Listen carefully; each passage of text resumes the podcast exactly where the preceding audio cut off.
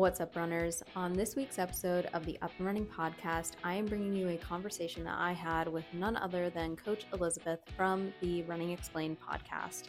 This was such a delight of a conversation to have with her. I have been wanting to bring her on for a while, and we honestly were supposed to talk a little bit more about her own story and her own journey as a runner and now running coach. But per usual, we have gotten sidetracked and we ended up having such a dynamic conversation about so many things as coaches and runners. And I think you will take away a lot of information as a runner wherever you are in your journey from our conversation today. So I hope you stay tuned and enjoy. What's up, runners? This is the Personalized Running Doc. I'm a runner rehab specialist, running coach, and competitive distance runner and throughout the early years of my running career, I was plagued with repetitive injuries and told by many a professional that it was my body's own fault, that my body wasn't built for running, so either I could quit or just live with the pain. I decided to choose option three dive into the science behind running and training, which is what allowed me to return to running pain free and continue chasing after my own PRs to this day. And now I'm going to tell you all that I have learned along the way and how I coach my own athletes to do the same. This is the Up and Running Podcast.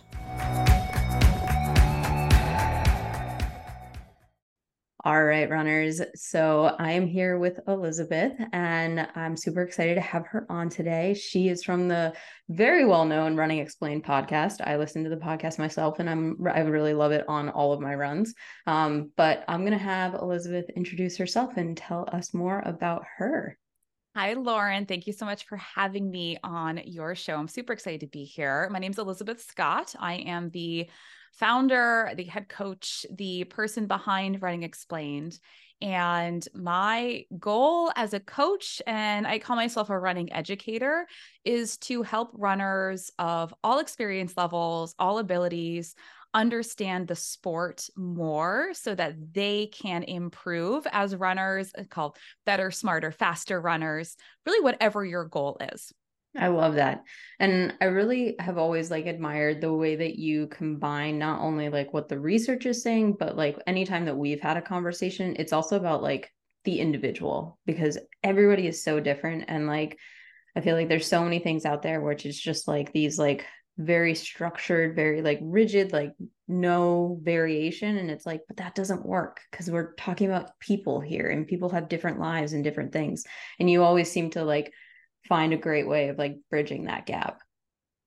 Thank you. Yeah. And that I think is really the one of the things that gets lost in a lot of just our world today that tends to be very kind of clickbaity and black and white and like the one thing you need to know and like the one thing that you do need to know about being an athletic individual a distance runner who has goals whatever those goals are is that although there are you know best practices and scientific principles and research that supports these general things that we may be applying to you your individual experience and response and like your history and who you are will all shape and inform what is actually best for you. Mm-hmm. And I mm-hmm. think, you know, it's so easy to be like, well, this is the best way to do it. There literally is no one single best way to do anything. Like I said, although there are like best practices and best principles, and like, yeah, for most people, doing things this way is probably going to be the most beneficial but it always comes down to the individual. How do you feel about it? How are you responding to it? Is it actually balanced for you? Should we mm-hmm. do less? Should we do more? So all of those things really, really matter. Yeah. And like you said, it, it, you have to take into those individual individual accounts because I mean I have and uh, you probably relate. I have and I work with some runners that are on the beginner spectrum. They're just entering, they're just starting their journey, and that may be somebody that like literally just started last month or in the last like two years. I'd still consider them relatively a beginner, um, depending upon where they're at in that journey. And then I have other people who they've been running for a couple of years and they even though they started later in life they are actually like naturally kind of gifted into the endurance sport and they can again get away the thought of like getting away with a little bit more um, but they still have to be reminded of like some of those best practices and they have to like find the ebb and flow of like that in between there. It's interesting I, I recently have found myself working more or or you know chatting more with runners who are like masters runners, you know, any a runner who's over 40 masters runners who've actually been running for quite a while. Maybe they've been running for 10, 15, 20 years. Maybe they started running in, you know, in school and kind of never stopped recreationally. But what's interesting about a lot of these runners, they and a lot of them have had some really great success in in running really fast times at a lot of great, you know, longer distances or shorter distances but they've never actually in their decades of running really trained what we would say training appropriately, mm-hmm. right? So, you know, they've never gone through like truly periodizing their training over the course of their, you know, training year or years. They've never really focused on, hey, am I running my easy runs easy enough? They've never really strength trained for their sport. Like it's it's so it's interesting to take a runner who is objectively has a lot of experience and to say hey like you know it's not to say like oh you haven't been doing things correctly but like you still have so much potential yeah. left to develop because we still have a lot of things we can optimize about your training even though you've been doing this for 20 years right there are some big changes we can make that will probably give you some really big returns even though you are now in your 40s or your 50s or even your 60s yeah and like the thing with like I think with any sport, but especially with running, with it being so repetitive and like so cyclical in nature, like you have to be a constant student because life is going to change what you take out of running and life is going to change what you can put into running. And there's just so many like variances that have to like be equated for that like how i mean how i run now is not the same as how i ran 10 years ago when i was a collegiate athlete and there's no way that I could run right now as a collegiate athlete. And like I've talked to like my clients like that. If I compared myself 10 from 10 years ago to like now, like I would think that like my what I'm doing right now is quote unquote failing, but like it's not. It's just I became an adult. I have more responsibilities. I have different goals. And now it's also I do hire um, a coach to work with me and I know more about coaching as well. But there like there's more of that i would say coach athlete relationship where before it was just like you are being told to do this and like that's it, end of story. Like there's not really much discussion which you probably see that especially in like masters athletes and uh, athletes a little bit older where they're very much used to this old school way of training and it's still out there. It still exists and it hurts me every time that I see it happening or I hear it happening because I'm like, oh, there's so much better research out there now. Like we need to like kind of maybe grow with the research. Like, yes, these coaches that have like used that way have had so much success. Um, but at the same time, there's so many people that fall through the cracks that aren't naturally gifted that could have been like supported just slightly differently because if you realize like that people learn differently. Same thing in terms of sport. People are going to respond to different stimuluses differently. If you just gave that person or those people a different stimulus compared to those that are just able to take that rigid, structured, old school way, those people probably wouldn't have fallen off or had an injury or even some people that like have completely moved away from the sport from younger to now because they developed a poor relationship with running. Running was became more of a punishment to them. And that like that breaks my heart because like should never be that way. That's and that's I think yes, it is devastating to me whenever we we lose a runner, whenever we have a runner who decides that this sport is no longer for them because of the experience they've had with it. And and honestly, like one of the primary reasons I started doing what I do and in being a, a coach and an educator is that I saw, you know, being a, a laden, like I started, I was athletic my whole life, but I didn't really start running. I didn't really become, I didn't become an, a distance runner until my late 20s. And I saw so many points in my early, you know, journey with running where I could have essentially dropped out, right? I could have hit a barrier that at the time I felt was insurmountable. And um and and just like never and then just like one day just put my shoes in the closet and never done it again and and I mm-hmm. that didn't happen obviously but I think that there are so many people who do that right or who have this kind of like revolving door of like they you know they they want to commit to a running goal and then they go like all the way in and like running way too hard and they essentially just burn out and they're off for six months or a year or two years or five years or 10 years and they come back. Right. But mm-hmm. like, how can we keep people in? How can we people keep people in being able to train consistently, feel healthy, build confidence, like all these things that are what it means to like stay in the sport. And obviously I think coaching is a huge part of that. So, you know, I've I've worked with plenty of former collegiate athletes, not just runners, but people who played sports in college, like D1 rowers and lacrosse players and soccer players, and there is such a variety of I will say, acceptable coaching environments that they have experienced. So, whether it was that very dictatorial, like you either can hang or you can't, like it feels like literally they went through a meat grinder and some of them survived and the rest of them didn't, which I think yeah. is a horrific way to treat people, much less our like adolescent oh, athletes, oh, yeah. right? Like that's horrific. But I've also had adult runners come to me and say, you know, I was working with this coach and they never listened to what I was saying. They never allowed me to adjust my schedule. They always had me running these paces, even though I said they were too hard. Like they never let me take rest days when I wanted them. Like, so it's not to say that these coaching environments are exist solely in those um edge like collegiate or even high yeah. school settings, but um, but they do still exist because of the way that I think some people think about what coaching is and it is it is that dictatorial. Like i tell you what to do because i know better and you just have to do what i tell you so you'll improve because you're the dumb runner and i'm the very smart coach. And like that's really i think the opposite of what a good coaching relationship is and that it truly is a dialogue because i can't do my job effectively if i don't know how you're feeling right? Mm-hmm. and like how things are going and what's going on in your life and like how you're sleeping and what's your stress level like and is your kid sick again? Like all those things matter greatly. And if i'm not listening listening to those types of things as a coach, I'm not doing my job correctly. Yeah. And I think like there's so much value. Like I get so much more out of actually like my quote unquote like harder clients or like my difficult clients where like there's just like a lot of things maybe going on that we have to balance or maybe there's some anxiety that we're dealing with or maybe we're working through actually like again like this thought process of like constantly having to be doing something or training for a race or things like that having a client like that like it there's no point in my dialogue or in my coaching philosophy where I'm like, nope, you have to do it this way.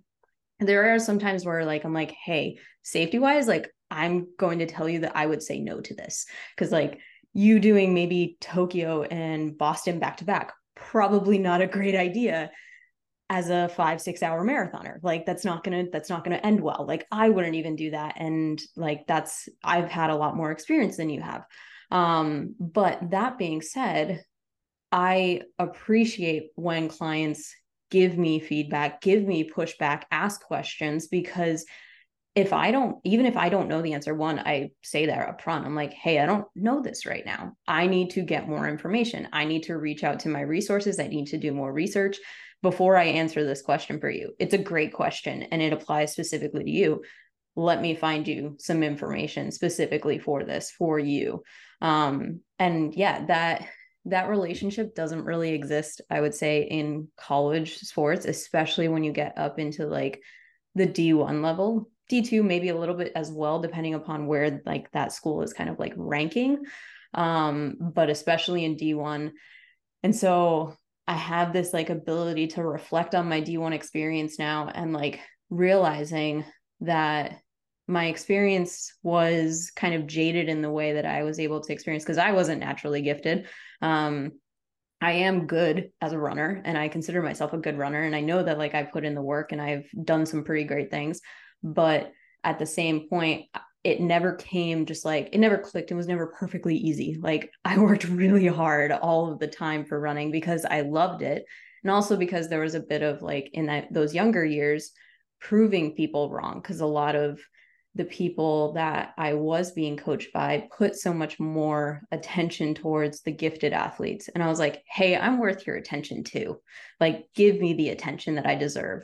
Um, and it didn't always happen and but there were other coaches that saw that and those were the coaches that kept me in it. Those are the coaches that made or prevented me from hanging up my shoes and like putting up my medals the last time and never coming back to practice. It was the coaches that finally like showed up and were like hey i see you. I see you working. I see how much you care. I see how much you love your teammates.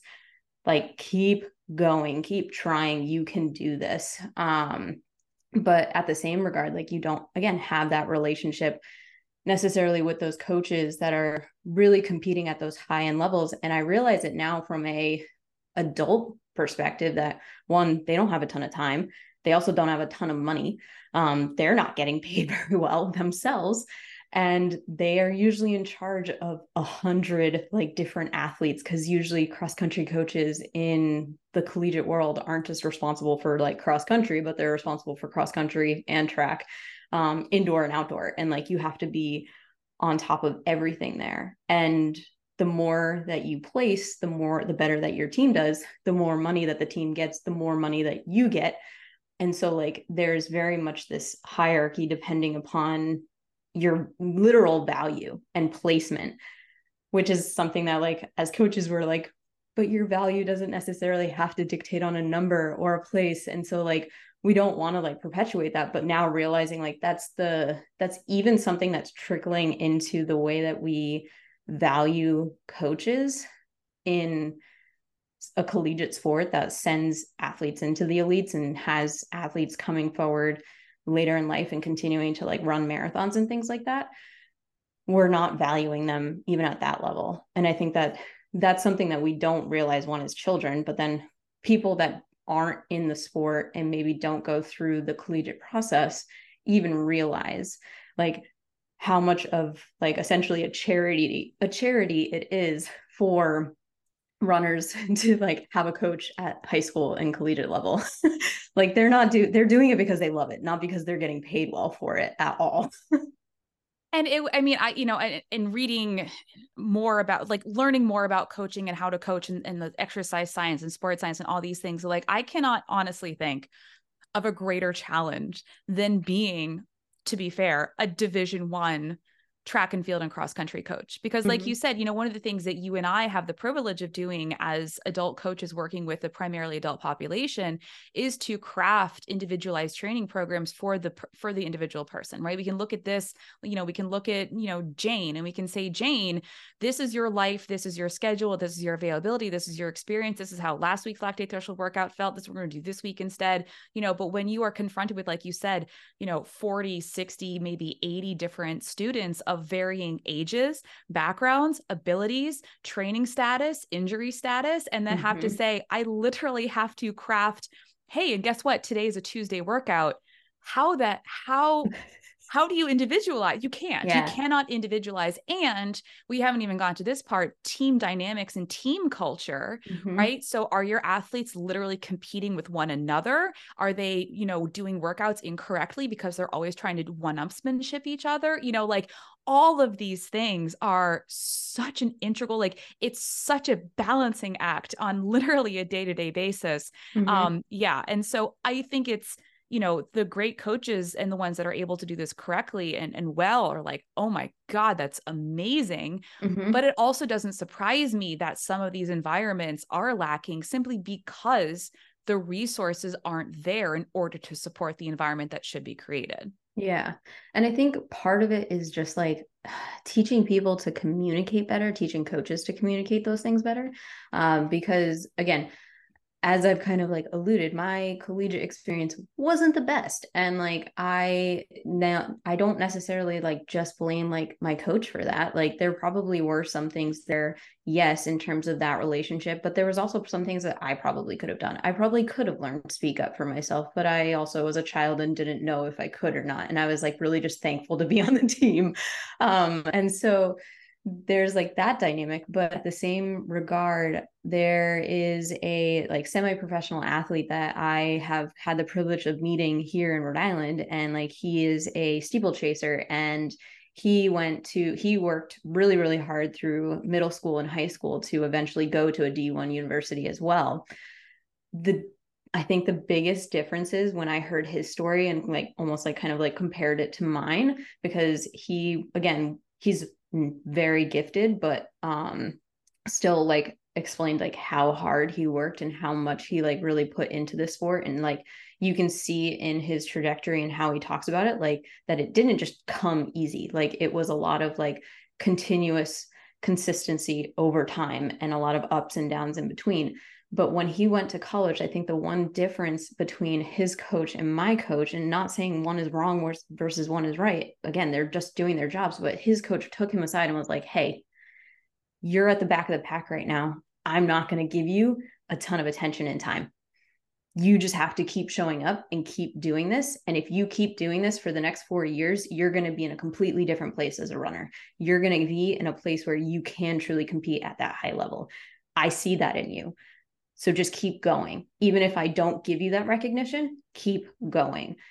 And I think that change, like again, that for him as a child still in college, um, helped him hone in and be like, okay, like I get that I'm probably not going to always have that one on one, and that's fine.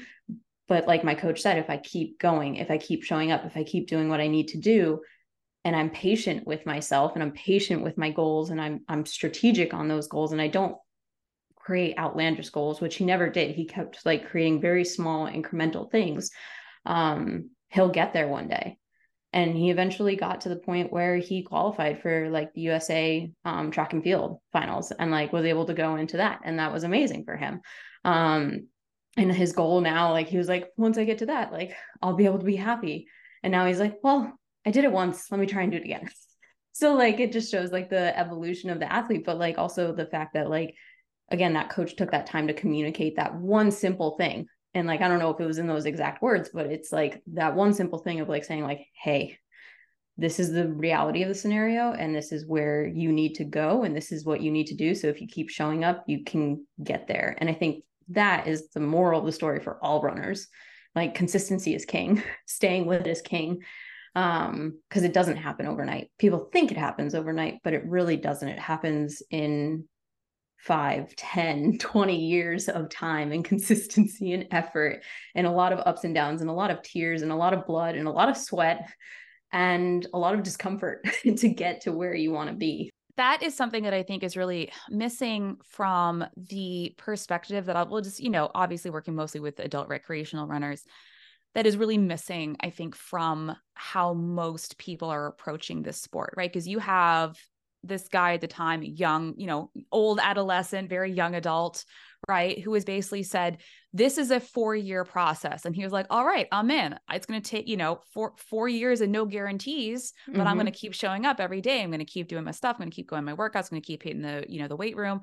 Um, you know, and we have adult runners who come to us and I, I completely understand this, right? I also, you know, I don't coach my, I pay somebody to coach me because I understand the value of it, you know, but when we have, I think adult recreational runners enter our worlds as coaches and they say, I'm handing you money every month and i and i think that for many people that for them they then think they need to kind of maximize working with a coach as in always be training for something really specific and kind of challenging right yeah. but like i love when when my one of my athletes says to me like hey, I want to take like I want to kind of take a bit of an off season. Like, what might that look like? Right. Or I don't think I want to sign up for a race until next fall. Like, I'm like, awesome. Like, that's so cool. Right. We don't always yeah. have to be training for something. Just because you just because you're working with a coach doesn't mean you always need to be signed up for the next big thing. But also that that expectation of that timeline is vastly skewed, right? Like, and I get it. Like I said, it is, you know, a, a relationship where you are paying somebody with the expectation that we're going to guide you towards the goals that you're trying to achieve you know but if i look at you and say i'll be honest with you this could take you 5 to 10 years mm-hmm. right a lot of people in uh, you know adult situations be like okay that's crazy like i'm not going to what so i'm just supposed to like keep paying you every month and like you know and like well it's literally it's just it's a process that takes so much longer than any one month or any one training cycle and for a lot of these goals longer than any one year mm-hmm. and the the runners who get it and are bought in like I you can see the shift. You can mm-hmm. see the shift occur in how they're approaching literally their daily runs because it's no longer about perfecting or executing or hitting the perfect splits on any one single workout. They get that it's about the big picture. They get that we're working on a really long timeline. Like all the individual things matter, mm-hmm. but it's not about Gotta zoom perfect. out. It is about that long, long term view. And I think it's very freeing for the athletes once they get it and make that shift. They're like, oh, I totally understand. Like, and it takes the pressure off trying to be perfect all the time because there's no mm-hmm. such thing. Yeah. I that's probably one thing that like I'm I work through with like a lot of my athletes where they're like, well, like I'm not training for anything right now. Like, do I really need a like training plan? Do I really need like like for us to meet like on a call right now and blah blah blah? And I'm like, well, maybe we don't need to necessarily meet on a call every month. And like that's why I have like some like off menu like training items for people that are going through either a off season or whatnot and they just or they are pretty like good with their stuff and i'm like okay you you've done this like 10,000 times at this point working uh, with us working together like i can trust you to like know what you're supposed to do here and if you really need me you're going to reach out. Um but teaching those people that are like questioning almost the value they're like do i really need a coach during this time? Do i really need a training plan and i'm like yes. Yes you do because if and i i put it to people i'm like if you don't have a plan and you wake up and you're like what am i going to do today and you then like have to figure out what workout what run what lift all of these different things that you maybe should be doing or could be doing that's going to be very overwhelming. Pay a professional to do it because it's going to take you and me like half the time to put that stuff together because we're like okay like this is what your goal is right now like or this is what your plan is right now in terms of off season or training for a race. This is probably what you should be doing. And we'll know your history as well. But when we have that disjointed connection sometimes between training for a race and then they stop working with us and then they come back and it's like well then we have to put the pieces together from when we weren't working together and figure out what you were doing and then just like keep rolling from there but then it keeps stopping and starting and trying to find the the balance of making sure that people are getting value out of obviously working one-on-one with a coach and getting that individualized plan but also making sure that they have that accountability. They have that structure even if it's flexible structure. Um, one of my friends that i was running with a couple of weeks ago she was like yeah i pay my coach even though right now i'm not even like following her plan very well or his plan very well. Um, i it at least gives me this flexible idea of what my week can look like and i can like move it around and do things as ends up working for me in my life right now. And it's simply just about like knowing in a range of where I quote unquote should be or could be because I'm in the off season. It doesn't necessarily like matter. There's no t- ticking time clock like counting down until something, but there there is some like important obviously markers if we're building to come back to a training cycle with a strong base because you don't want to just lose all of that. Like, yes, you should lose fitness after a race, but we don't want to lose it all. We don't want to just start from zero every single time. And that's where I think a lot of also like um adult runners struggle because they're like, oh, I accomplished this thing. Now I'm done and I'm shutting it down for an extended period of time. And I'm like, but we shouldn't. Like there should be some some rest, of course. It's important. Like I schedule in like at least two weeks for my marathoners, I'm like, we're taking two weeks off. Um, and maybe you're doing like some runs in there, but like there's like one, they're not happening for a full week. And then two, they're going to be super duper easy and they're going to be recovery and they're going to be slow and they're going to probably still feel pretty sore. And that's okay. Um, but then we're not getting back into like real structured training for another like four, six weeks afterwards. Whatever is in between that time is simply just getting back on feet and again trying to build back like that base after taking some time off and also having this extreme load that your body just went through. And that doesn't just apply to marathons. That applies to even like 5k runners like that are going through a cross country season or 5k runners as adults that are doing multiple 5ks over the course of the fall you also need to take some time off maybe not as much as a marathon but you also do need to take some time off and then restructure building back up in that off season. Yeah, I've seen more of that recently. And like, look, I get, you know, people's situations change, right? There are many reasons why somebody decides that coaching is no longer the right fit for them. But I completely agree with you in that, you know, one of the things I've really tried to communicate to the athletes who work with, you know, the running explain coaching team, whether it's me or one of the coaches on my team, is that you know, it's not an on demand process, right? You can't just like take two weeks off and not have to pay for coaching for those two weeks. This is not, I don't even know what it is. Like, it's not like a meal subscription service, right? Yeah. Like we, you know, w- yes, you are investing in your own athletic journey, but we are also invested in you emotionally, time, like our energy to understand you, care about you, learn who you who you are, and we really do want the best for you as the athlete and as the person.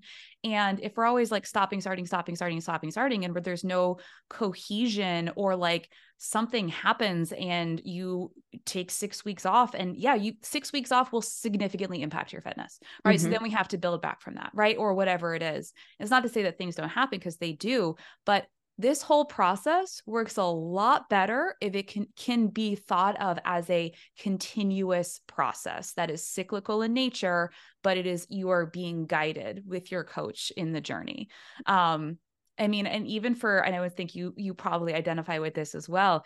Even when you have a very high level of knowledge about coaching and how to program training and how to write training plans, it's still extraordinarily challenging to apply that knowledge objectively to yourself, right? Mm-hmm. For me, like left to my own devices, I will ask myself to do things that are too challenging, too much, too much volume, too many workouts, right? Because I'll think like, oh, but this, you know, this, but Elisabeth, come on, you can do this. And it's like, then my coach looks at me and she's like, let's just tone it back a little bit. Like, you don't need to do that much threshold work this week, right? Like, your long doesn't need to be that long. I'm like, no, you're right, because you see things, you hold me to a realistic standard. I hold myself to an impossible standard. And mm-hmm. that's what coaching is really helpful for as well. Yep. Yeah, I totally agree with that. And like, and I've been I've been running for 18 years now and like I still like I've texted my coach and be like uh so I'm not sure I have the fitness for this. Do I do I have the fitness for this? I'm not positive.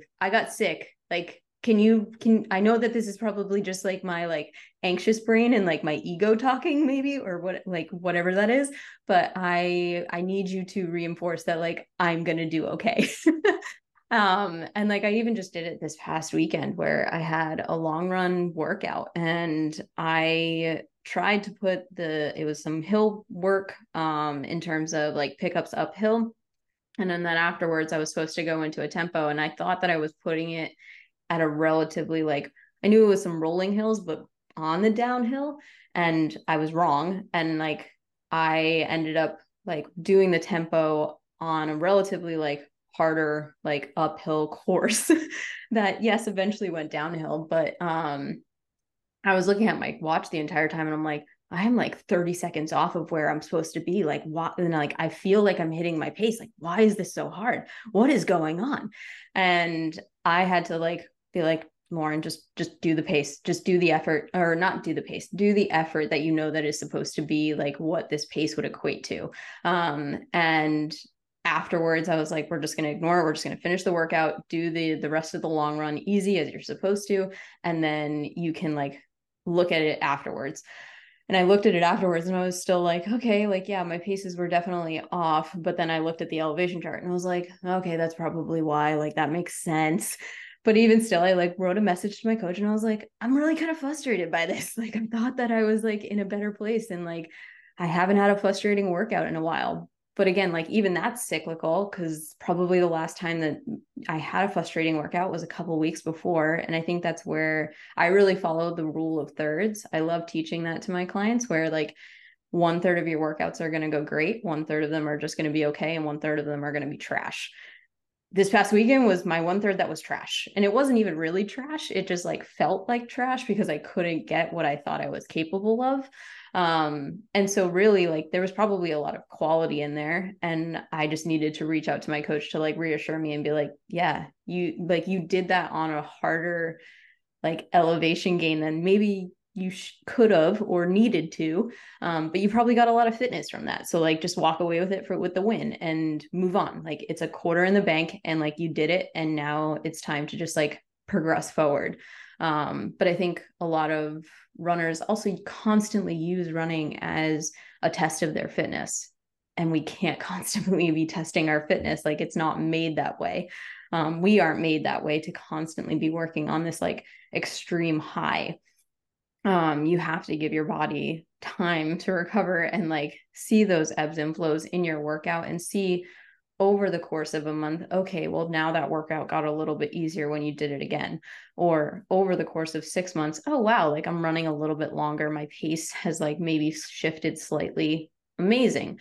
And then even a year, a year and a half out, that's when you really see those big changes. And you're like, wow, compared to where I was a year and a half ago to where I am now, that's pretty incredible. Like, that's a big change. And those changes come a little bit far and fewer in between as you get a, as you're a better athlete as you get faster. Like i haven't had a pr since 2019 i don't know if i'm ever going to get another pr like who knows? I'm not sure because i did come very close to what me and my coach feel as like a a, peak in my fitness level. Like it i was performing at a really high standard when i was in college and then slightly afterwards. And so it's like do i have more maybe probably i'm still pretty young um but like when that's going to happen if that's going to happen like again that that's just a matter of me staying with it and staying consistent and like having the perfect race day come through. And like there's again never guarantees for that.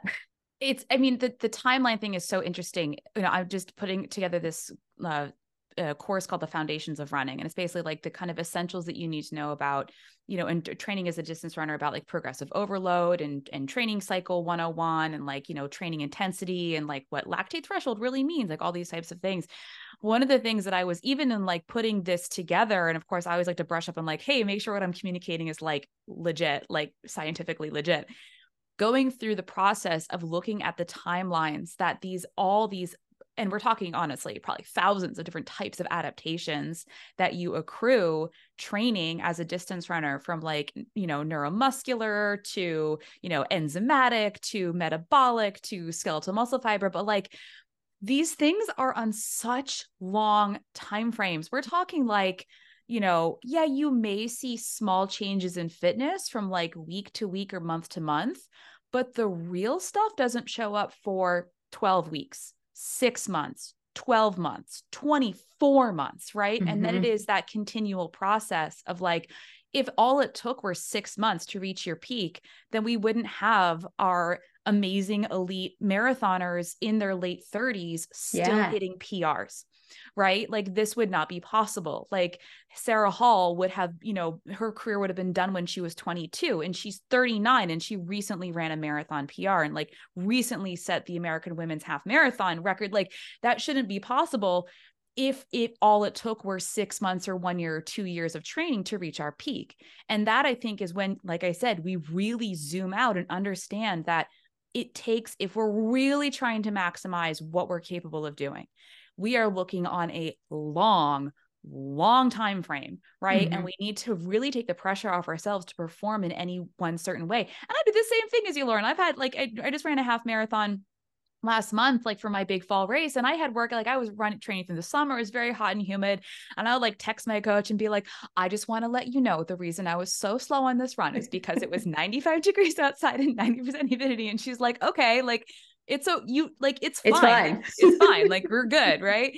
But like we have this, I think, intrinsic like you know, we like we're trying said, to prove we, ourselves. We're trying to prove ourselves to ourselves, but yeah. I think we're also trying to reassure ourselves and and like, you know, and for me, and I think it's something that we all struggle with, but for really it's about that confidence, right? Mm-hmm. Can I be confident that I'm heading in the right direction, even if every single day does not objectively prove that? And that is about just putting in the work right? And getting and detaching yourself from specific workout metrics and just doing the work, showing up, doing the work. Yeah. Um, I think seeing so I remember again when I was in college, I keep referencing that today, but when I was in college, I remember like hearing people say how like in terms of females peaking in endurance sports, like it happens in late 20s to early 30s. And now we're just seeing more and more like female athletes like destroying that. And like one it's just so gratifying to watch but it also is like very encouraging for like also like the average population over here that like hey we can still get better. Like even though like we think or research keeps saying that like oh my god like runners shouldn't be able to do this or especially female runners shouldn't be able to do this after a certain period of life um we're we're showing and we're proving otherwise. And like as a female i'm like yes like this is great. Um and that then gives the self-confidence that hey there's maybe there is probably maybe more that i can push into this and see how far i can go with this. Um and then oh my god what was your second point that you were saying in terms of oh you're looking at your um training and like justifying to yourself and the confidence? Again i've done that where like I, I sent a comment to my coach on another run where like I finished, it was just an easy run. And I finished the easy run by taking my dog with me. And like my pace dropped by like two minutes because his pace is a little bit slower than mine. Um, and I just like was like, just want to let you know I didn't die. I took my dog with me. And like he didn't need to know that. He probably realized that like I came home and like because he could see the map, like like there was no reason for me to send that except to justify to myself that like this wasn't because I died. It wasn't because I couldn't handle the run. It's because or I went out too fast. It was because I took my dog. Um but I think that also comes in with the confidence like that we're trying to prove to ourselves. Something that I don't think I ever experienced when I was a like teenager and even in a collegiate sport, I never questioned whether I was a runner. I just knew that I was a runner. Like I was like, yeah, I'm a runner. I'm on a cross country team. I'm on a track team. I run in college. Like I run for fun over the summer and like hang out with my teammates. Like, of course I'm a runner. Like there's no question. But moving later into life, not having that same team atmosphere, coming into more kind of solo endeavors and still being on a team in terms of like my coach has other athletes and I have athletes and like I consider us a team and trying to build that community now like on Instagram and things like that um and doing like virtual events and even some in-person events but it's a little bit different. And then when you're exposed constantly all the time to what you see on social media and these standards and these expectations that was the probably the, the time where I was like but am I a runner? Like I don't know if I am because there were times where I would take multiple years off from like competitive running and I would still be running, but I wasn't competitively running. So I'm like, am I still a runner? Do I have value in this community? Should I be telling co- runners what to do? Do I have coaching value here? And like, again, going through that like imposter syndrome, which I think all runners go through, not even like, not even necessarily on like the coaching side of things, but um, even just like wondering if we belong. And like, again, metrics and these things that fit into boxes make it really easy for us to be like, oh, yes, I run under 10 minute pace for my easy pace. I'm absolutely a runner. And it's like, yes, yes, you're a runner, but not because of that. and so that I don't know if you ever experienced that with coming into running later in life and like it was just a very weird experience for me because I realized it like recently within the past couple months that I was like I never questioned my identity as a runner until after I became an adult and had been running for 10 plus years. So, of course, I was a runner, but why did I start questioning my identity then? It was because of all these other outside influences and what people were saying running should be or looks like type of thing. Yeah, and I think that what what does a runner look like? I think is the most I'll say kind of insidious thing that is, you know, honestly like a problem. It's a problem. And um, that a runner should look a certain way, that a runner and a runner is always somebody who looks fast. And by that, we mean is thin with very low body fat that are, you know, and I had an experience where about 18 months after I started running, I totally burned out. And I, at the coincidentally, luckily for me in the long run, no pun intended, I actually broke my toe. So oh, I dropped wow. a ladder on my foot and I broke my pinky toe, which meant that I, I couldn't run for a while but it was also beneficial because it was, I was was essentially hitting this period of I've been training for 18 months. I'd run a couple marathons. I went from zero to freaking forever, like everything overnight practically. And I didn't know what easy running was. So I hit this very natural point of burnout, right? So I took about six months of vastly, like I didn't run at all for at least a month. And then looking back at my Garmin, I think, you know, one month I ran like 17 miles and what and the next month I ran like 6 miles, right? But I never stopped wearing my Garmin watch. I still identified as a runner, which I thought was really interesting during that time. Like, even though I wasn't running, I was like, oh, but I, I very much am a runner. But then, interestingly enough, when I transitioned into the coaching space and becoming a coach, and now this is something that I, this is literally my full time job. I am a full time professional running coach and i am a i've run six marathons i've qualified for boston i like i have i've run like all like these things that are objectively on paper like yeah she's a runner you know that of course but you know I've never had very low body fat. Currently, I'm not in PR shape.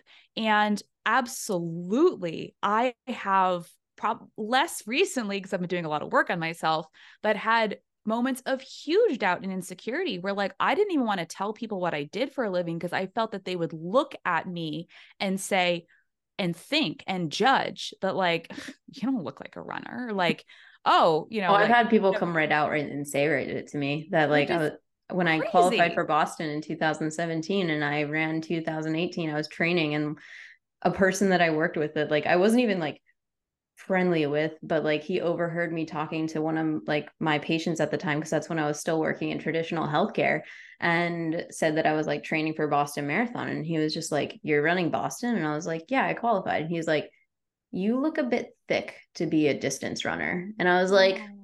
cool. And like now I'm like yeah I am thick. Like I don't care. Like I am built like a sprinter. I am built like what people like in aesthetically think of in terms of that. Um, because now I see it as like my like like dark horsepower. Like no one expects me to like come out and actually be where I am. And like I do, I've always loved proving people wrong. It's probably a it's probably a complex. Um, but it's something that like now I'm like, yeah, I am strong because I do spend time in the gym and I am strong because I lift really heavy weights and that makes me feel powerful as well as running really fast. That makes me also feel really powerful. Um but it's it is crazy like that people create this idea of what you should look like if you're doing this thing or you're in this profession. And that's not the case. Like there's so many variances and there's so many different coaches that are out there that are available for people to meet the needs of the person in front of them. Because like you and I might not be the right coach for a certain individual. They may need somebody that's completely different to them. And that's perfectly fine because there's so many of us out there that are going to provide, hopefully, that service and that support that that person is needing. Um, but hopefully, like we can all come together as coaches and create an environment, which I know not some are, but hopefully the majority are creating an environment that we support and we create this community that accepts runners of regardless of what the look is and it's more just about going out for that run or to judge somebody as there's coaching ability based on their PRs, right? Yeah. And I think, you know, if if all it took for somebody to be an exceptional coach were to run really fast, then Eliud Kipchoge would be the world's greatest coach, right? Or I guess Kelvin Kiptum would be the world's greatest coach yeah. at this point, right? Usain Bolt would be the world's greatest coach. Um, and obviously, when you know we can see it at the highest level, and I think for some reason it's more acceptable at the at the very top end of our sport, where clearly when you have these world class runners being coached their coaches are not current like they are are in most cases not also of that world class. Like they're very talented runners and probably have a lot of knowledge you know but it's rare that you would find let's say you know a 206 marathoner for a guy being coached by somebody with a faster PR Mm-hmm. right? Like, no, your coach is not going to be running as fast as you. It doesn't mean they're not an incredible coach. Yeah. Right. And there have even been some of the most famous coaches in the endurance running space who like didn't run, like, who were just incredible exercise scientists and enthusiasts and endurance, passionate about endurance, but they were not quote unquote good athletes themselves. And, and, that actually has nothing to do with their coaching ability. So you know, it's interesting to me when I have athletes, uh, potential coaching athletes come to me and kind of insinuate that they want to work with somebody who's run the times that they're trying to achieve. You know, sometimes it does make sense because is the right personality match, but sometimes it's like, you know, why do you think that you need somebody to have run a Boston qualifying time if you're trying to run a Boston qualifying time, right? Like that coaching knowledge and experience working with athletes of all calibers isn't ex- like they don't have to have necessarily qualify or whatever the metric is that they're trying to achieve run a sub 4 marathon or run a 2 hour half marathon they don't necessarily need to have achieved that personal metric in order to coach you to be able to do it right? Yeah. like i'm not, i haven't run a sub 3 marathon but i can absolutely coach a sub 3 marathoner right? So i think that's something that's interesting too. It's like you know because i think when probably implicitly sometimes explicitly when an athlete is choosing a coach, they're probably in the back of their mind, probably also trying to choose a role model, right? And say, mm-hmm. like, well, if that person's done it, they can, they've literally, what they can tell me how to do it too, because oh they've oh already God, done the, it. It's the running version of what I eat in a day. Oh God, yes. if I eat this, I'll look like them. yeah. And it's like, if I hire this coach, I'll run like them. Oh my exactly. God. You just yeah. blew my mind. Oh my God. Yeah, that's absolutely that. Yeah, for some people, that's definitely what it is, where they're looking for somebody to like essentially model them into this. And yes, of course, like if depending upon the the coach that you have, they're hopefully practicing what they preach to you and but that doesn't necessarily again mean like their times are going to reflect that because again they're a different human being a different athlete. They are a different they come from different genetics. They have different goals. They have different stressors. They're coaching a bunch of athletes probably. And so like that kind of restricts us sometimes in terms of what our capacity is for our own racing. Um and i know that that's part of like been my balance too. I'm like i have all of these people. Oops, i just hit my mic. Um I have all these people that I care about in their racing and their goals. And like, I have to, like, I'm putting, again, so much energy out and focus on them because I really do care that they do well and they feel confident and they can walk away with some formable win, whether it is a PR or something else. Um, that I don't have too much energy for myself, which is one why I hire somebody to tell me what to do um, because I don't have the capacity to create that for myself anymore and two like that helps keep me accountable towards my goals. And like i again ebbing and flowing with like when i'm also going to put that priority for myself and realizing hey if i'm going to make that a priority for me too that probably means that my capacity for how much i'm doing in my own coaching and like my business side of things has to pull back a little bit. Because like i can't be training 40 hours a week and like putting all of that mental and emotional effort into my own training and at the same time doing that for other athletes as well which i think is something that we battle with probably as coaches and especially as females um, because we care and we want to do more and we want to be supportive but also because like in terms of financial stability and like all these other things like we're we we want to do all of the things versus like one or the other. And sometimes it has to be one or the other or has to like ebb and flow with where you are in life in that cyclical side of things and I think this is something again talking, you know, eh, thinking that yeah, hey, we're we're just humans too who also like to run and have our own goals. This is something that I think is the biggest battle with all of my adult coaching clients. Um and and for me personally is that understanding how everything else that's going on in your life is going to affect your ability to train. And that in certain situations, in certain periods of your life, hey, guess what? You have time and ability for very little, right? Because of all these other th- work stress, right? Uh, like I have one client who recently purchased another company and like he was in paperwork and meetings for that for like weeks and weeks and weeks and like training tolerance way down, mm-hmm. right? So, and that's expected and normal, but without a coach to kind of point that out to you and say, hey, you know, maybe this time of when you're moving across the country and also are dealing with a promotion at work and also your spouse is now traveling twice a, a week, like, maybe now's not the time to sign up for a marathon you know yeah. um but but like i said kind of holding ourselves to that impossible standard you know we I don't want to say that it's because we're delusional. I think it's because we we we believe so greatly in our own ability it just the the application of that belief sometimes is not correct in yeah. that we push ourselves way too hard in certain areas and don't understand how to find that balance yeah that's something that i also talk about like very often in terms of um how much stress people are under and like all the things that they're dealing with with their life. I was actually just talking with a client last night who just like she just started a new job. So she ended her last job started a new job. She got covid right before that and now she's sick again and like heading into the holidays. And i'm like she she hasn't been following her training plan at all. And i'm like okay like that's fine. Like this is a transition period. Like if you were following it you'd be a machine. Like that's we are going to kind of reorganize and regroup and how do we just get you back in the door? How do we meet you where you're at and make the threshold so low so that you can get some wins and build back step by step? And because right now you are just surviving. You are literally just trying to keep your head above water. And like her tra- again to clarify her training wasn't in like out of whack with what her expectations were again where she was communicating with me with what she wanted was a little bit off from then these other life things that were then happening. And i would get the trickle down information of that kind of like afterwards. And i was like oh okay so we're not actually following the training plan here. And that's fine. Again i'm not mad about that.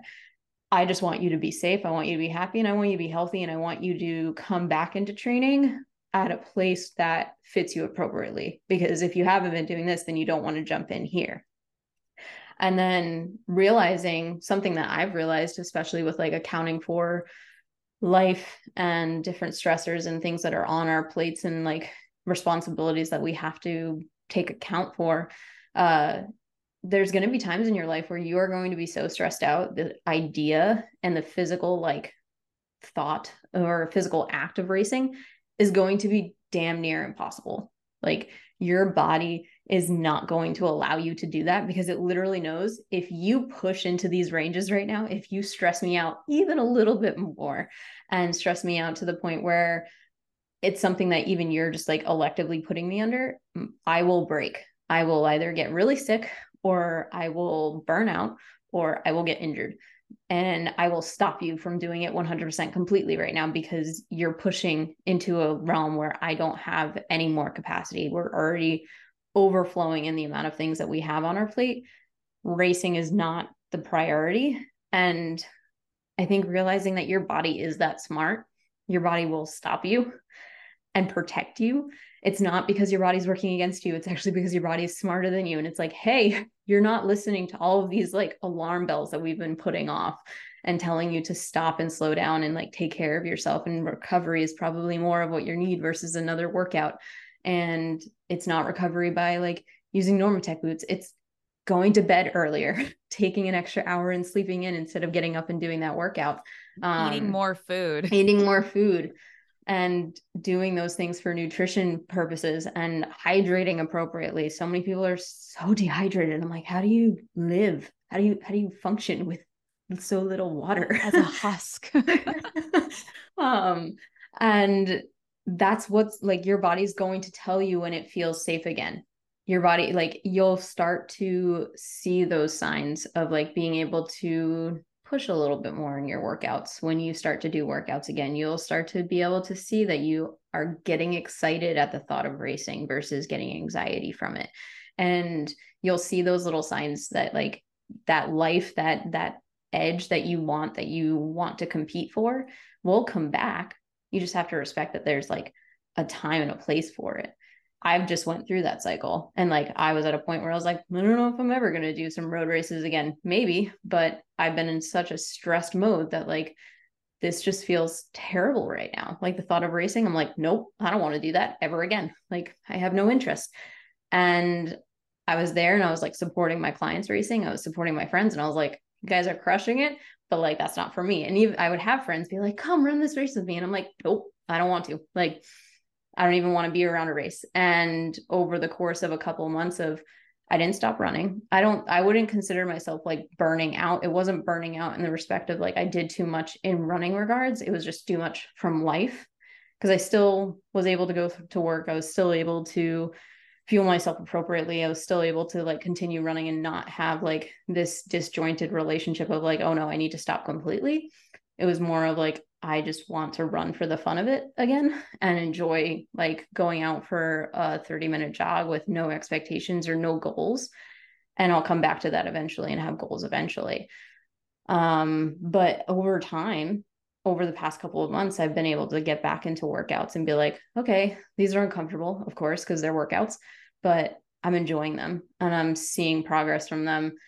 And I actually want to be around races and I want to go see these cross country championships and I want to see my friends do well in races. And now I want to do races again. And it happened slowly over time where my body literally told me, this is safe to do now. You are in a good place to do this now mentally, emotionally, physically, it is on the table for you to race without putting yourself at risk.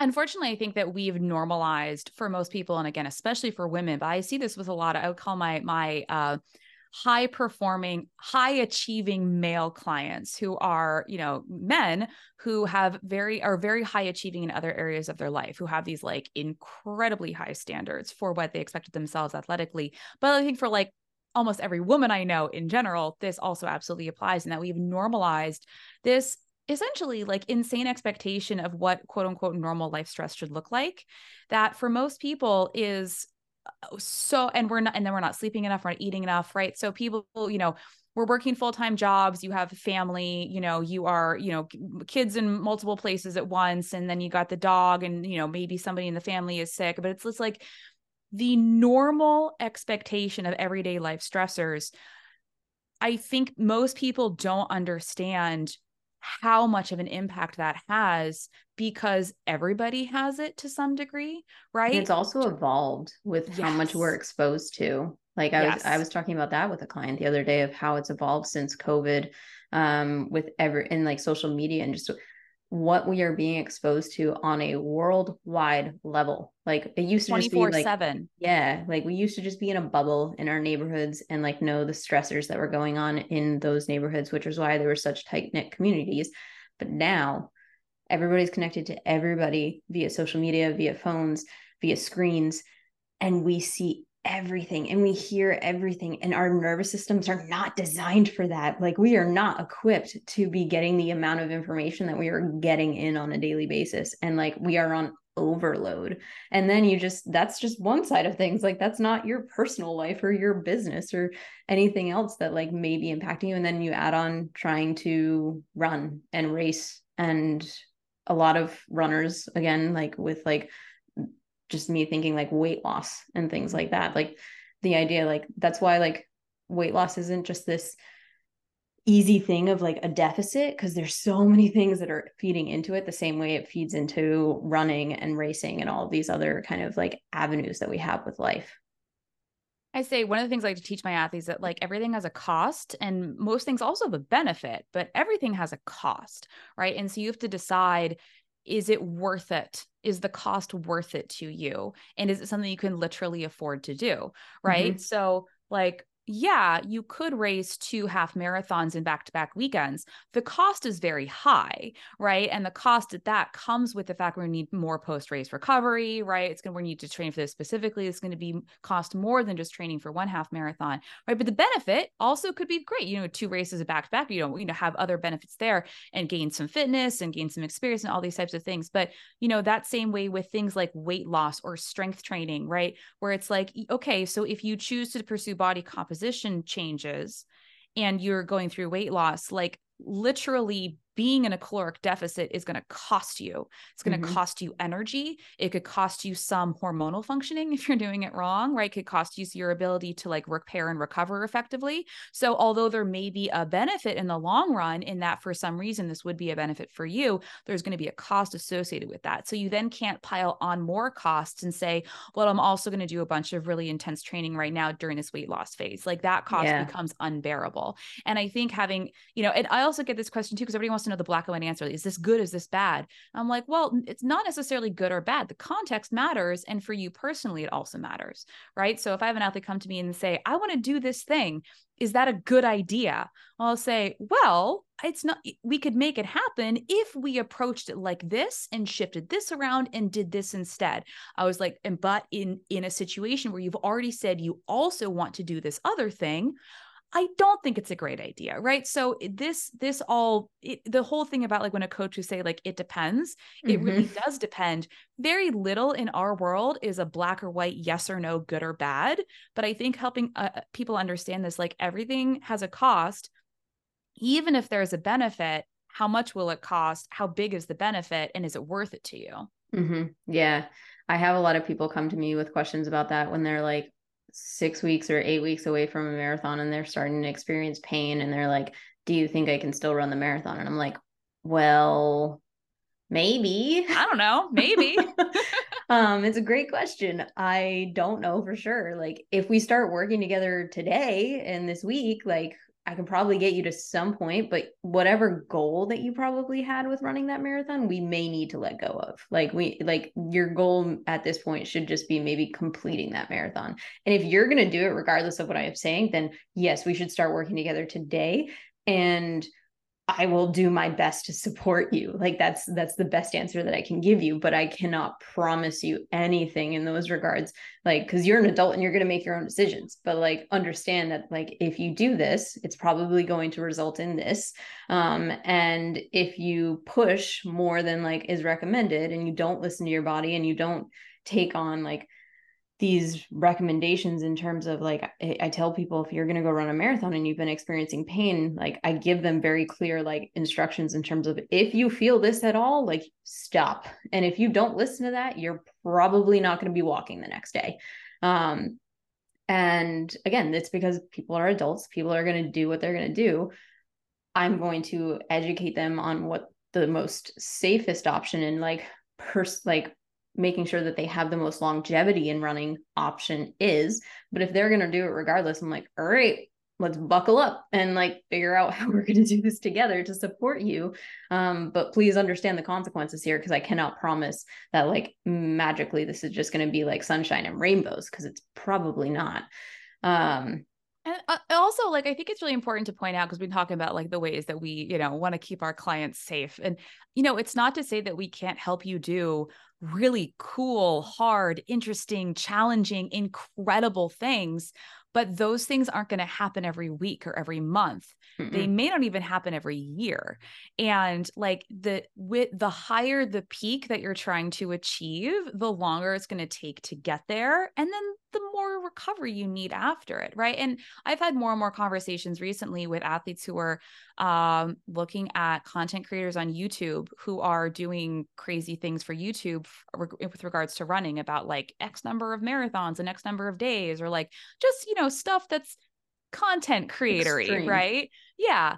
And I have to point out to them that, like, hey, look, this person's job is to do things that are totally at one end of the spectrum and are not going to be healthy, appropriate, or good idea for 99.9% of you out there, and probably aren't even a good idea for that person long term, anyways, right? Like the other thing, too, is that when we're looking to influencers or content creators, for training advice or guidance or like modeling what they're doing, that person is providing you with a persona. And like i mean how often we know reality tv isn't real right? It's scripted. Like a content creator may be filming content and then like editing it and showing it to you in a way that makes it look like they're doing one thing when actually what how it actually happened what it came together in a different way right? Mm-hmm. so i think that's it's really important to understand like where are you getting your information from? Is this person and I'm not saying you can't find those people inspiring and like super cool to look up to but in terms of who you are trying to model your training or like your expectations for certain things and certain results and your ability to do certain things like who are you looking towards? And is that realistic? Yeah. And is that a, is even possible? And that kind of goes into your point of like with the risk versus reward when you're looking at like i've had runners like compare themselves to me compare themselves to other runners and see all these other things and they're like well they're doing this like i want to be able to do that. And i'm like well you are a parent with two kids and that person is just a like solo person that is in a relationship with two incomes and like has that availability. They're going to have a different life than you and they have different like training availabilities and stressors than you do and your life is definitely different. Now that doesn't mean that it's not possible but you need to realize that you guys are coming at this from two different playing fields. And then on top of that if you're really emulating what somebody else is doing one yes vet them kind of know what that type of person this person is in terms of like their experience level and like their credibility but also can you if this is somebody with credibility with a good experience with knowledge base are you going to be able to commit to all of the things that they are doing all of the investments that they are taking and putting in to achieve these dreams and achieve these goals? Because it is a full-time job when you really are that invested. Like people that are running sub 3 hour marathons that are going for OTQs those people it is their freaking life whether they have another job or not it is their life where they are just putting day in and day out everything that they do is revolved around their training. Where most of us everything that we do is revolved around our work and our personal life. And then we build training in around that. For them they build training in first because that's their priority and then everything else from there trickles in. There's not one right way. It's just recognizing that there's going to be different avenues of which people are uh, attacking these things and if you're going to try to come to the playing field and be like this other person, but you aren't one recognizing that you're coming at it from two different sides and you're also not able to invest the same amount of energy and time and all of these resources that have to go into it, then you're probably not going to get the same result. And that's fine. You just have to recognize that, like, if you want those results, there's going to be sacrifices that you need to make. And, like, are those sacrifices realistic to you right now, or are they going to cause more harm than good? And there's nothing wrong with going through phases of training where you are in the latter camp, where you are saying, like, no, this really matters to me. Mm-hmm. My partner and my family's on board. Like, they know that the next four months is all about me. I am making time for all of the things, but that's probably not a year round process commitment for mm-hmm. most people.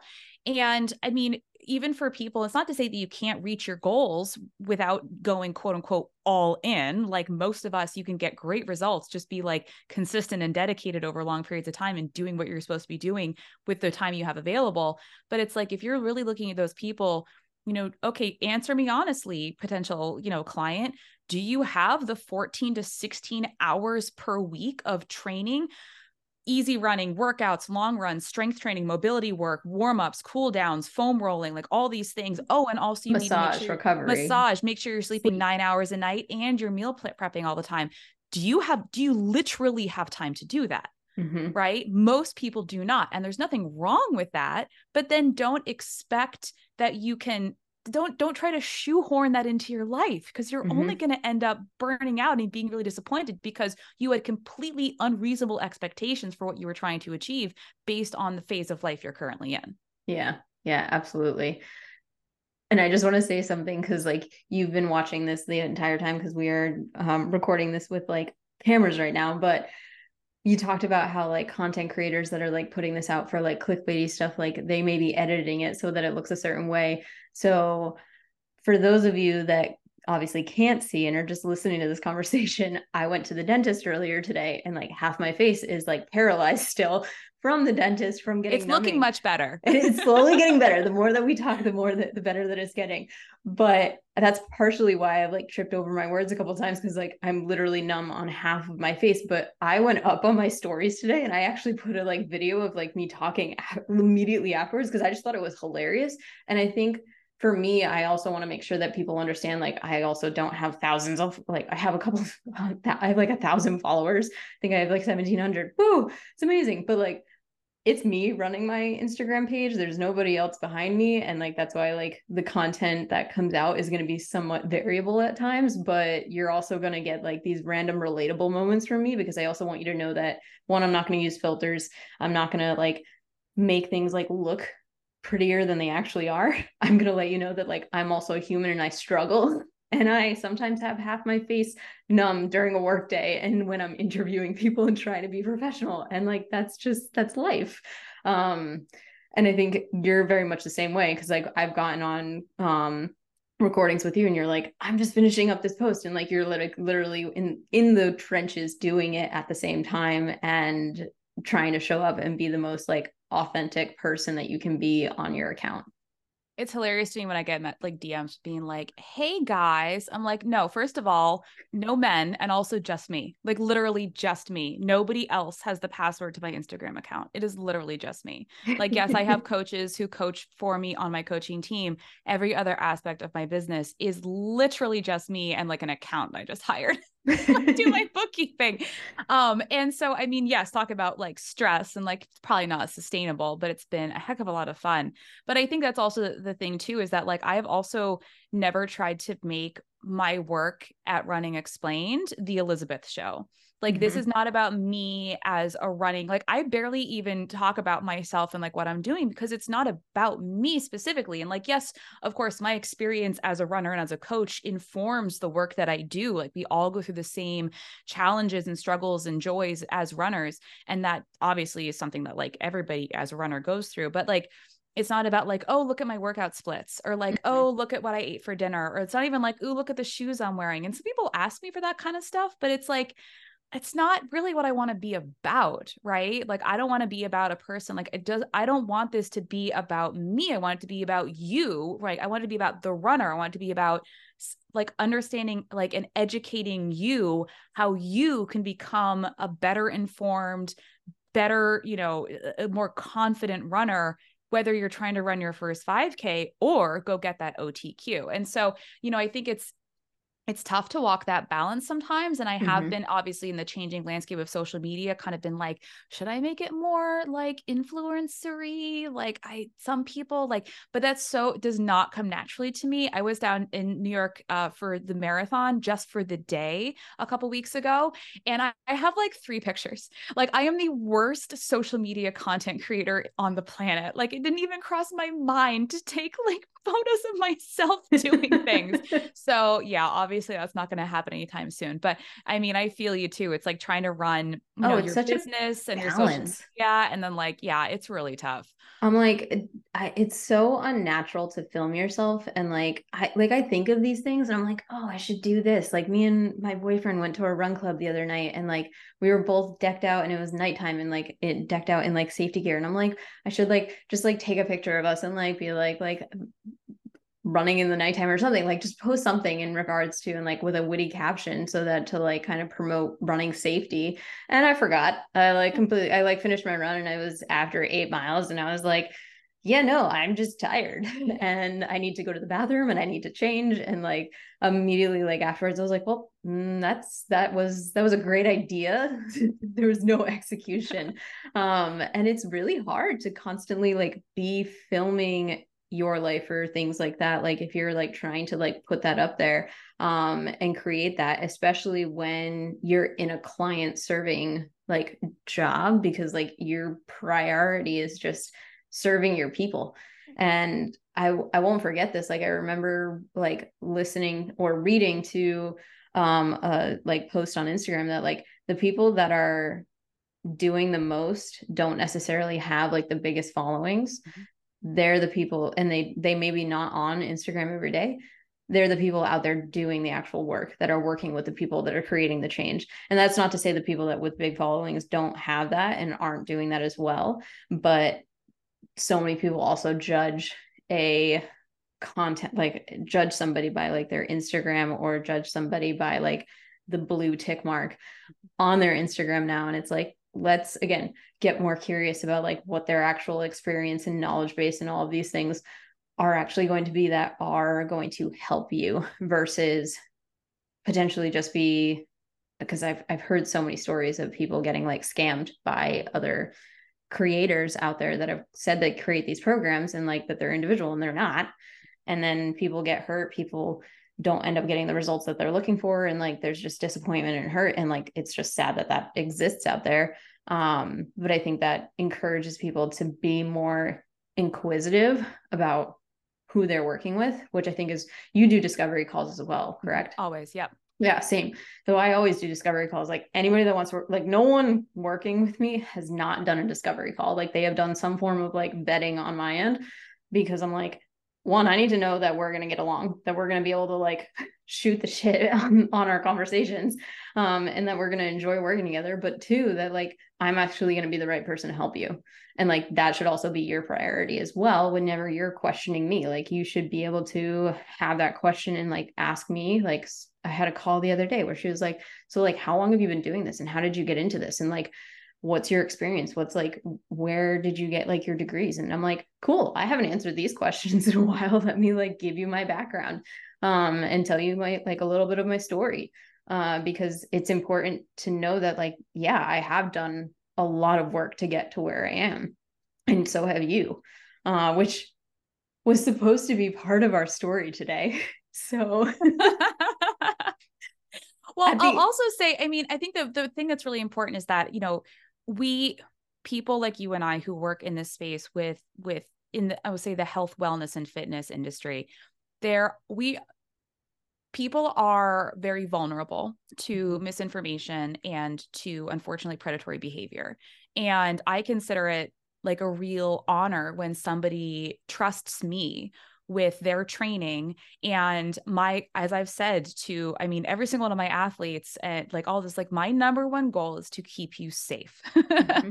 like i absolutely want to help you reach your goals and get you to prs but like my number one goal as a coach whether it's somebody working with one-on-one or somebody who's following one of my pre-written programs like my goal is to keep you safe mm-hmm. and if i'm if i'm not taking that seriously then i'm not doing my job and there are a ton of people out there who are literally preying upon people's fears and insecurities with regards to their fitness and not trying to keep them safe and do not have their best interests at heart. Um, and that makes me incredibly sad because it gives everybody else who is trying to do the right thing a really bad rap. Mm-hmm. Yeah. Uh, that's like, it's such a good point and like i i also do the same and i like i literally any time every couple of months i like send out an email to all of like the people that I'm working with at the time and I'm like FYI like you're making my dream come true right now. And like like you need to like I like I remind them of this because I'm like you don't understand that like to me this is still surreal that this is like my full-time job that I get to work with you people that I get to do this thing and love running like that my passion for running as like a middle schooler came into this like whole thing like that still blows my mind. And anytime that somebody like wants to work with me I'm like cool. Like i'm so excited. Like i'm genuinely so excited that like you are actually like interested in working with me not because like i don't feel like i'm qualified but because like the fact that again it's a dream come true of actually getting to do these things and create this change and having those conversations with people on Instagram that have like messaged me and said like hey I like started doing this thing that you had recommended and like it's changed my pain and it's changed this and like or something where like I've talked about X on a podcast and they're like it really was like so enlightening and like really like affirming that like this doesn't have to be the way and the doctor that told me this is like not telling me the truth and like maybe they're they're truly just being lazy and they're not actually like looking at me as like an individual or they're creating more fear that like shouldn't be there and that that's why I do it because like those little changes those glimmers of hope that we're like changing the the messaging out there we're changing the people that are involved in the sport. We're creating this hope and we're creating this like hopefully better system and better community in running um to to have better athletes but also just like better human beings in the end. Yeah. I've always said running is really about life right? It's it's being being a runner teaches you how to handle life. Mm-hmm. and the lessons go both ways yeah. Well, I have kept you here for so long, but I super appreciate everything that you have talked with me about today. Like we just got on such a roll and like I absolutely love that every single time that we've ever spoken. Like it's just been such a fluid conversation, which was one of the reasons I wanted to have you on my podcast and be able to talk to you. I'm going to have to have you back on to actually tell us about your story and like how you got into running. Um, and we will stay focused on that next time and not get maybe a little sidetracked. But I love the sidetracks that we went on today. In terms of anything that you are doing right now, any offers that may be coming up or things that you are launching. I know we're going into the holiday season, going into the new year. So things are kind of like kind of rumbling in the community right now in terms of what people are looking for in 2024. But in terms of any of that, and then how people can find you, how people can connect with you, do you want to share that with everybody? For sure. First of all, thank you for having me. This is a ton of fun. I feel like we this be like one of those classic, like a four hour episode, right? Yeah. We'll just sit here and talk. um, hey, maybe that's a good idea for a mini series in the future. Um, yes. Um, yes. So you can find me if you want to learn uh, about running, whether you're new or very experienced. I'm on Instagram at Running Explained. I'm trying to be on TikTok, which so we'll see how that goes uh yeah that's not yet so don't try to come find me because i'm not there yet. Instagram is my primary uh platform the Running Explained podcast is my podcast. New episodes out every Thursday. And then, of course, obviously, we offer one on one coaching, as I've been referencing in this episode, along with pre written training plans. I have a bunch of other cool programs that are available an assortment of master classes. Uh, group coaching is relaunching in January 2024. So that's essentially uh, access to every single training plan that's currently available and a monthly group coaching call, along with access to a selection of master classes. And then there there are a bunch of like holiday deals and specials that I am offering. So, depending on when you're listening to this episode, whether it is the week of Thanksgiving and there's Black Friday happening, or it's more around Christmas time, there's probably some cool stuff that's on sale that you should go check out. And you can find all of that on my website, runningexplained.co.